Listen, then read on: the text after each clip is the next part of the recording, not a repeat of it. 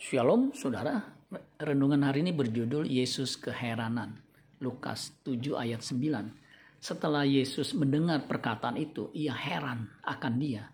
Dan sambil berpaling kepada orang banyak yang mengikuti dia, ia berkata, Aku berkata kepadamu, iman sebesar ini tidak pernah aku jumpai sekalipun di antara orang Israel.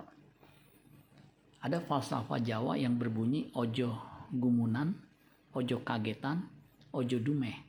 Ojo gumunan berasal dari kata ojo yang artinya jangan, gumu, gumunan yang berasal dari kata gumun yang artinya heran. Sedangkan ojo kagetan memiliki makna harafiah yang artinya jangan mudah kaget. Yang terakhir ojo dumeh artinya janganlah kita bersikap mentang-mentang atau terlalu berlebihan dalam menanggapi sesuatu. Ojo gumunan adalah bentuk larangan untuk tidak mudah kagum atau heran dengan sesuatu yang belum pasti asal usulnya. Tuhan Yesus bukanlah tipe orang yang mudah heran atau kagetan melihat sebuah fenomena. Tetapi kali ini ia mengungkapkan keheranannya, keheranannya menyaksikan iman seorang perwira di Kapernaum. Perwira ini begitu yakin dan percaya kepada Kristus bahwa ia adalah Mesias yang diutus Allah yang sanggup melakukan perbuatan ajaib, yaitu menyembuhkan hambanya yang sedang sakit keras, sekarat hampir mati. Apa yang membuat Yesus heran? Lukas 7 ayat 6 sampai 8. Lalu Yesus pergi bersama-sama dengan mereka. Ketika ia tidak jauh lagi dari rumah perwira itu, perwira itu menyuruh sahabat-sahabatnya untuk mengatakan kepadanya, "Tuan, janganlah bersusah-susah sebab aku tidak layak menerima Tuhan di dalam rumahku. Sebab itu, aku juga menganggap diriku tidak layak untuk datang kepadamu.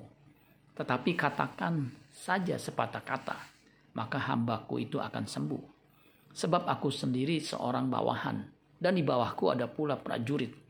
Jika aku berkata kepada salah seorang prajurit itu pergi, maka ia pergi. Dan kepada seorang lagi datang, maka ia datang ataupun kepada hambaku, kerjakanlah ini, maka ia mengerjakannya. Iman yang dimiliki perwira asing ini memang luar biasa. Tidak seperti orang-orang Nasaret, orang satu kampung dengan Kristus. Matius 13 ayat 54 sampai 58. Setibanya di tempat asalnya, Yesus mengajar orang-orang di situ, di rumah ibadat mereka. Maka takjublah mereka dan berkata, dari mana diperolehnya hikmat itu dan kuasa untuk mengadakan mujizat-mujizat itu. Bukankah ia ini anak tukang kayu? Bukankah ibunya bernama Maria dan saudara-saudaranya Yakobus, Yusuf, Simon, dan Yudas? Dan bukankah saudara-saudaranya perempuan semua ada bersama kita? Jadi dari mana diperolehnya semuanya itu?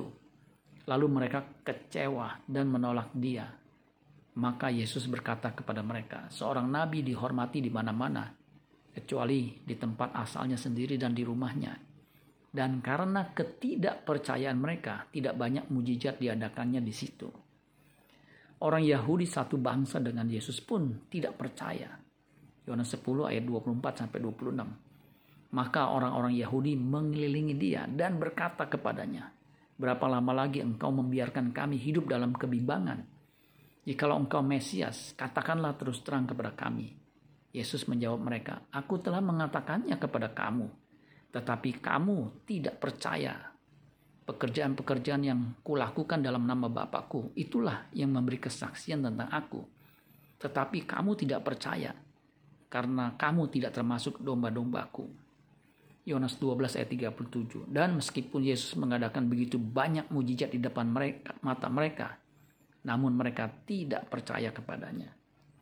Jadi bukan tanpa alasan Yesus merasa heran dengan iman perwira Kapernaum ini. Bagaimana dengan iman kita? Apakah keyakinan kita seperti perwira Kapernaum ini? Amin buat firman Tuhan. Tuhan Yesus memberkati. Sola Gracia.